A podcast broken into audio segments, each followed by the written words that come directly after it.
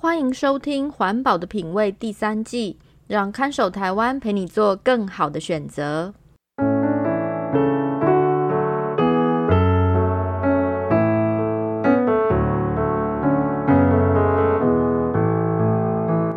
各位听众朋友，大家好，欢迎收听《环保的品味》，我是看守台湾的允嘉。环保的品味这个节目会介绍各种生活用品的材质与特性，提供相对环保的消费选择建议，帮助大家打造健康、无毒、低冲击的生活。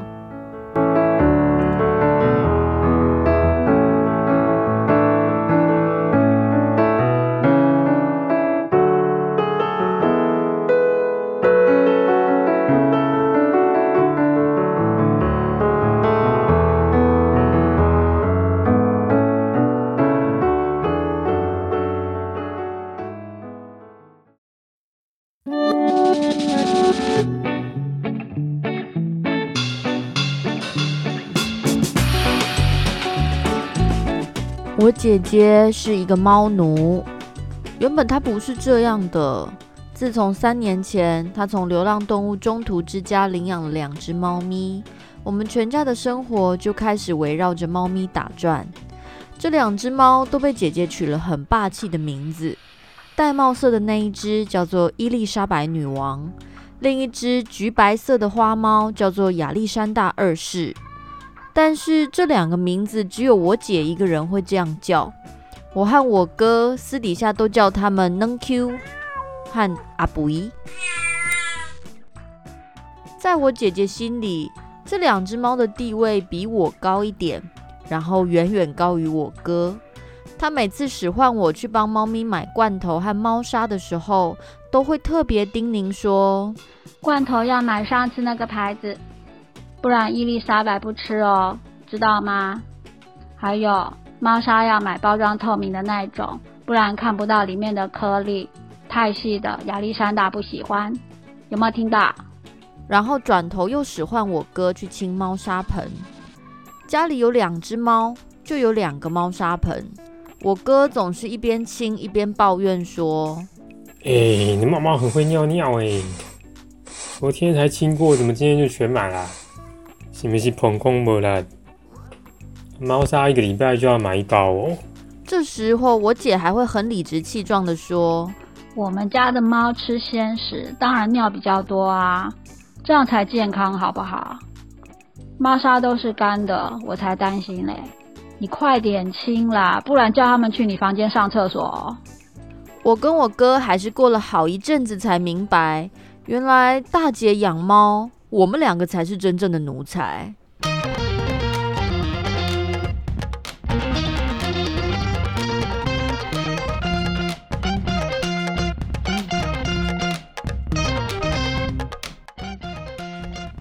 有一天，我从超市回来，手上提着两包猫砂，正想问我姐这样买的够不够。就看到家兄和家姐两个人抱着一袋结块的猫砂，不知道在研究什么。而能 Q 和阿布依也好奇的在旁边蹭来蹭去。姐姐问我说：“奶，你刚刚去超市有看到他们在卖木屑砂吗？有看到木屑砂的价钱是多少吗？”“呃，木屑砂有啊，我每次去都有比价。木屑砂比我们习惯买的矿砂便宜一点。”但是形状很粗大，哎，不知道阿布会不会想用，所以我都不敢自己乱买。哥哥跟我解释，他们到底在干嘛？我在网络上看到有人在做实验猫砂堆肥啊，欸，好像还蛮有趣的，想说也许我们可以试试看啊。猫砂堆肥有必要那么麻烦吗？现在这样整包丢垃圾车不是很好？哥哥说。我们家的猫哦，好像尿量很大，那每天产生的猫砂垃圾也很多。哎，我最近发现我们家的垃圾里面超过三分之二都是猫砂，哎，哎，那个垃圾费是随袋征收的，买垃圾袋来装猫砂，这样好像很不划算哦。姐姐听了马上抗议说：“如果你是为了减少垃圾做环保，那我们试试看做堆肥也无妨。”不要讲的好像我们舍不得花这个钱，好不好？而且猫砂能不能做堆肥，我们应该先去问一下兽医师吧。兽医？兽医会了解这个问题吗？虽然不知道兽医会不会有堆肥方面的资讯，我跟哥哥还是打电话去常去的兽医诊所碰碰运气。哎，没想到我们的家庭兽医还真的有研究。猫砂堆肥可以啊，我认识一间流浪动物中途之家，他们就有在做粪便的堆肥，因为那里、啊、动物实在太多了。不过啊，你要注意一点，猫粪可能会有弓形虫的污染。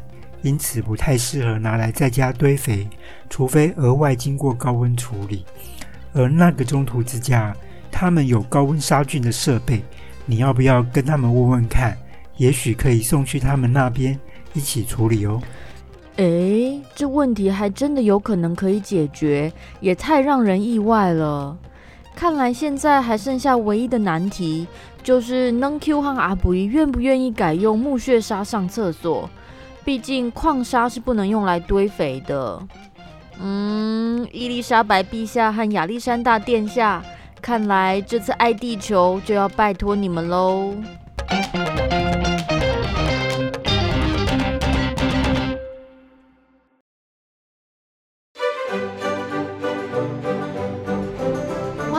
到《环保的品味》第三季，我是看守台湾的允嘉。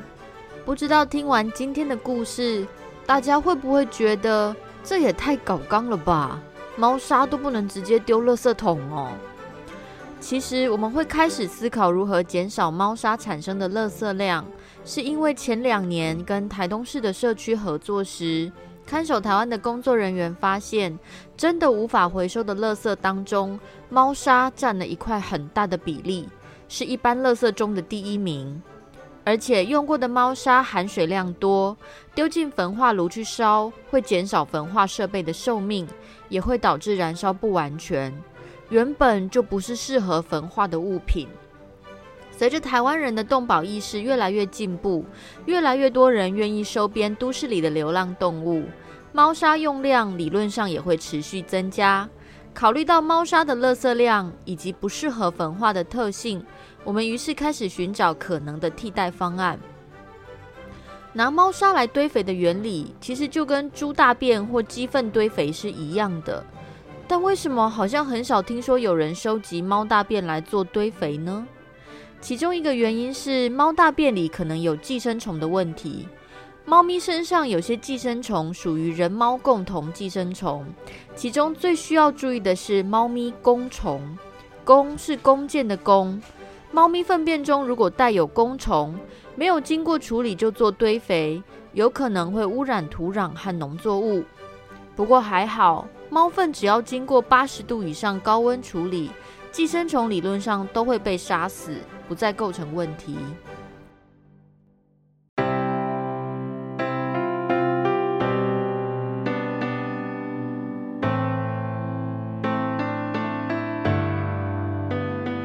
其实，至少在二零一七年以前，就有人尝试把猫砂转换成堆肥。这是一间叫做“拼图喵”的流浪动物中途之家。因为每天会产生二十多公斤猫砂垃圾，创办人就开始思考有没有可能将猫砂做成肥料，甚至出售给一般民众，补贴中途之家营运的开销呢？这位创办人实验做出来的猫粪堆肥成分只有猫尿、猫大便和有机质木屑，而且他还设置了一台高温杀菌处理器来解决猫咪工虫的问题，投入了不少心血在实验把垃圾变成黄金。不过，用猫大便种植农作物效果跟一般肥料相比如何呢？有园艺系教授指出，因为一直以来猫大便做的肥料都很少见。所以目前国内并没有太多研究可以证明猫粪堆肥的效果或影响。拼图喵中途之家目前正在募款支持他们的研究计划，希望能找到更多科学证据支持猫粪堆肥的好处。如果您对他们的计划有兴趣，可以参考资讯栏中的连接。从拼图喵的经验中，我们也发现一个重点，就是要让丢进焚化炉的猫砂垃圾能减少。首先，第一步要改变的是猫咪使用的猫砂材质。很遗憾的是，目前市占率最高的猫砂是最不环保的矿砂。台湾的矿砂大部分进口自中国，但就连中国的矿砂制造商都表示，开采矿砂时会造成空气污染，而无法分解的矿砂在废弃后也会伤害土壤品质。日本因为重视环保议题，很多猫咪饲主都努力减少使用矿砂。从中国出口到日本的矿砂只占全部猫砂材质的四成，而出口到台湾的猫砂却有八成都是矿砂。由此可见，台湾的猫咪饲主对这个议题还非常陌生。如果你家有养猫，或是你未来有兴趣养猫，也许可以先去认识看看天然材质制成的猫砂，例如用没有加工过的木料做成的木屑砂，然后先慢慢把矿砂替换成天然材质猫砂，适应一下不使用矿砂的生活。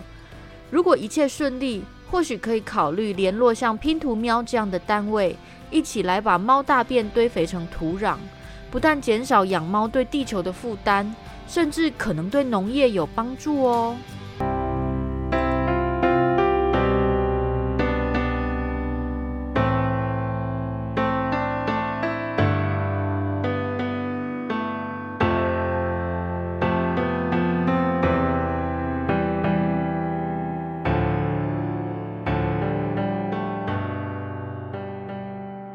如果您对某种商品的材质好奇或有兴趣，却不清楚这些产品的成分或环境影响，欢迎写信到看守台湾协会，让我们一起来调查。看守台湾协会的联络方式，请参考节目资讯栏。如果您喜欢我们的节目，也欢迎分享和转发给朋友，让更多人一起来思考日常生活中的消费选择，建立材质与环境成本的概念哦。这里是环保的品味，我们下次再见。